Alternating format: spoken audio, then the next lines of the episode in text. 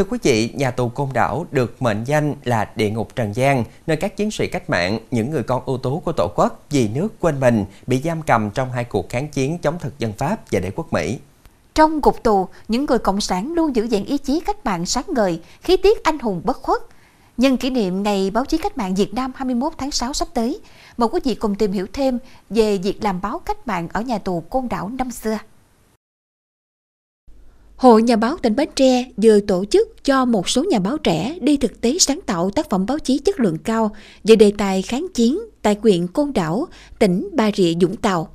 Hành trình thực tế là thăm lại di tích quốc gia đặc biệt nhà tù Côn Đảo và bảo tàng Côn Đảo. Đi dưới những phòng giam khám lớn, rảo bước với những cội bàn Côn Đảo trăm năm, chúng tôi tri ân biết bao thế hệ cha ông đã hy sinh để giữ nước. Tham quan bảo tàng Côn Đảo, chúng tôi dừng thật lâu ở gian trưng bày về chủ đề những tờ báo ở nhà tù Côn Đảo. Đó là những tờ báo bằng chữ chép tay nắn nót kỹ càng, những bài viết của những người tù cộng sản sáng ngời niềm tin vào Đảng và Bác Hồ, tin về ngày Việt Nam hoàn toàn độc lập, đất nước thống nhất. Theo thống kê của Bảo tàng Côn Đảo, việc làm báo của người tù cộng sản ở nhà tù Côn Đảo được chia làm 3 giai đoạn: 1930, 1945, 1948, 1950 và 1955, 1975. Giai đoạn 1930, 1945, tờ báo trong tù xuất hiện đầu tiên vào năm 1931 là tờ Hòn Cao Tuần Báo và tờ Tiếng Sống Bỉ do ông Trần Quý Liệu làm chủ bút.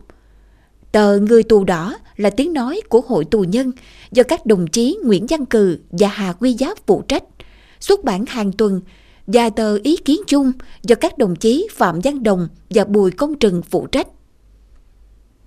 Năm 1935, tờ Ý Kiến Chung do đồng chí Tôn Đức Thắng trực tiếp chỉ đạo. Ban biên tập gồm các đồng chí Trần Văn Giàu, Hà Thế Hạnh, Nguyễn Văn Hoan. Sau tờ Người Tù Đỏ đổi thành tờ Tiến Lên do đồng chí Nguyễn Duy Trinh phụ trách.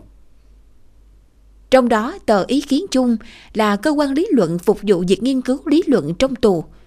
Tờ Tiến Lên là tờ báo phổ cập, đoàn kết các lực lượng tù nhân trong cuộc đấu tranh chung. Mở đầu giai đoạn năm 1948-1950 là việc Liên đoàn Tù nhân Côn Đảo được thành lập vào năm 1948 và liền sau đó, tờ Côn Đảo mới, tiếng nói của Liên đoàn Tù nhân Côn Đảo ra mắt do Trương Anh Tuấn phụ trách. Sau đó, Ban tuyên huấn Liên đoàn Tù nhân Côn Đảo xuất bản tờ Đời Sống Mới, cổ động phong trào đời sống mới do Trương Anh Tuấn và Trịnh Văn Hà làm chủ bút. Giai đoạn này, tù nhân ở các khám cũng ra báo như tờ Bạn Tù ở khám tử hình, tờ Đoàn Kết ở sở rẫy An Hải, tờ Tiến Lên ở kiếp Lò Vôi, tờ Thắng Lợi ở sở Củi, tờ Tiền Phong ở sở Chỉ Tồn, tờ Cởi Áo Giang Hồ ở khám tù Thường Phạm. Nhìn chung những tờ báo nói trên chất lượng không đồng đều, tùy thuộc ở trình độ, từng nơi, từng sở, từng khám và phạm vi bọn giám ngục cho phép. Bởi vì đây coi như là loại báo công khai, địch luôn luôn để mắt theo dõi chặt chẽ. Tờ báo đầu tiên thời Mỹ Ngụy 1955-1975 là tờ Sinh Hoạt, ra đời tại trại 6B vào ngày 20 tháng 11 năm 1972. Tiếp đó, các tờ Rèn Luyện, Niềm Tin, Đoàn Kết, Tiến Lên, Phấn Đấu, Quyết Tâm lần lượt ra đời. Tập san Xây Dựng số 1 ra mắt tháng 3 năm 1973. Trong năm ra được 10 số thường kỳ và 2 số đặc biệt. Tập san Xây Dựng có nội dung khá phong phú, gồm nhiều thể loại và nội dung như xã luận, bình luận, thời sự, truyện ký, bút ký, hồi ký, thơ ca, tiểu phẩm, kiến thức đời sống, phím luận, thông tin định hướng, giáo dục chính trị, tổng kết kinh nghiệm đấu tranh, sinh hoạt văn hóa. Có thể nói, tờ Sinh Hoạt và tập san Xây Dựng là hai tờ báo nổi bật của các tù binh cộng sản Côn Đảo, thời kỳ 1955-1975. Những trang báo ra đời trong hoàn cảnh đặc biệt đã góp phần biến nhà tù đế quốc thành trường học cách mạng, nơi rèn luyện đội ngũ tù chính trị ở địa ngục trần gian.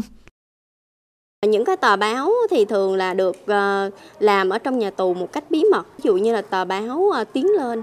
ở thời thực dân Pháp. Sang thời Miễn Ngụy thì có tờ báo Sinh Hoạt cũng như là Xây Dựng.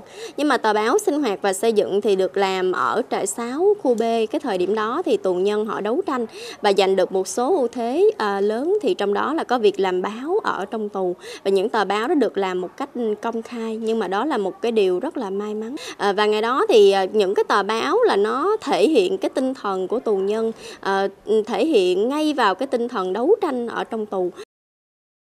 Hiện Bảo tàng Côn Đảo còn lưu giữ và giới thiệu tờ Sinh Hoạt số thứ nhất ra ngày 20 tháng 11 năm 1972.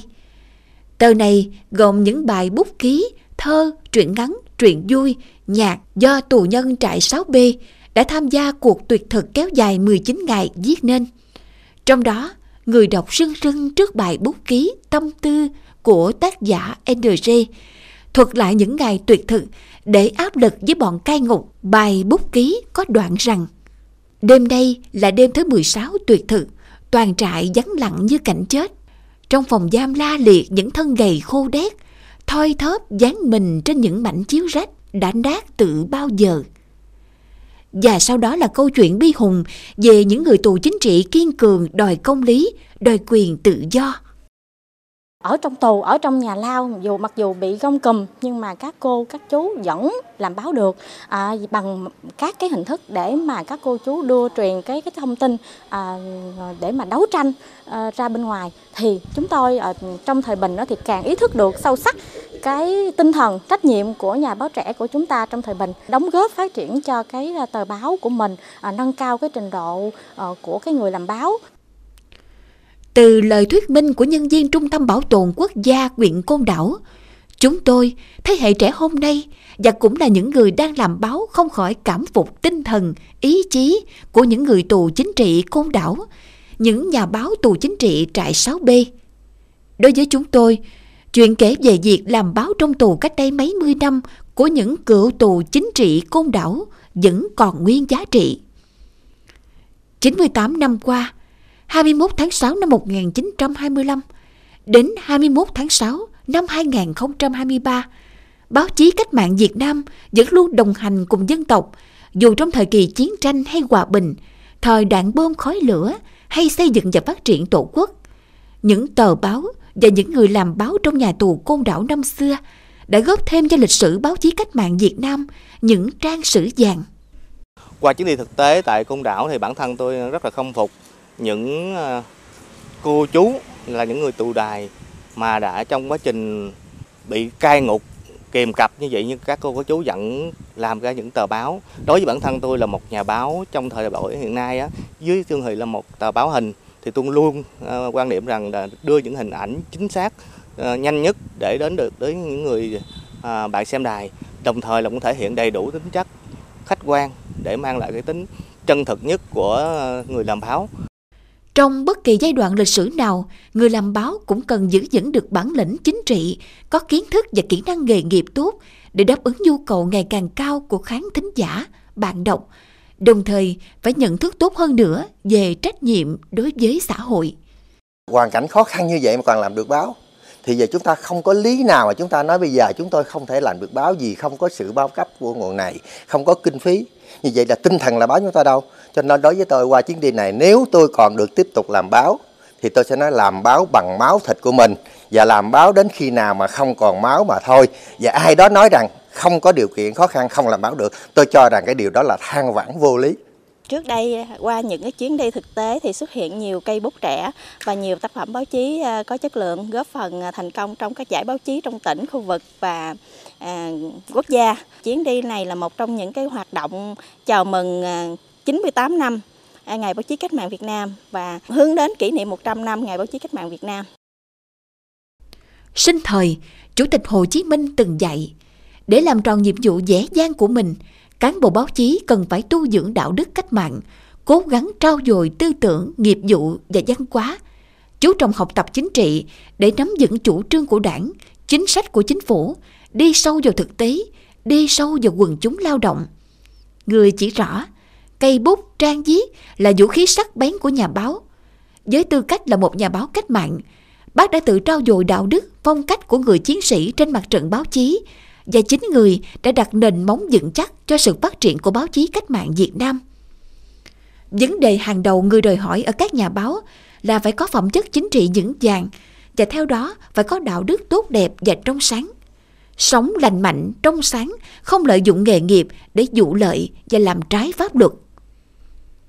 Thấm nhuần lời dạy của người, thế hệ những người làm báo cách mạng Việt Nam đã luôn nỗ lực để hoàn thành tốt vai trò, sứ mệnh của mình, luôn đồng hành với toàn đảng, toàn dân trong suốt các thời kỳ cách mạng, với tinh thần cống hiến, sẵn sàng hy sinh, luôn có mặt trên tuyến đầu quan trọng nhất của đất nước. Học tập và noi gương những thế hệ làm báo đi trước, đội ngũ nhà báo Bến Tre hôm nay luôn có ý thức học hỏi và trau dồi để vừa giữ được lửa nghề, vừa đáp ứng yêu cầu ngày càng cao của độc giả, bạn nghe, xem đài và những thách thức mới của thời đại.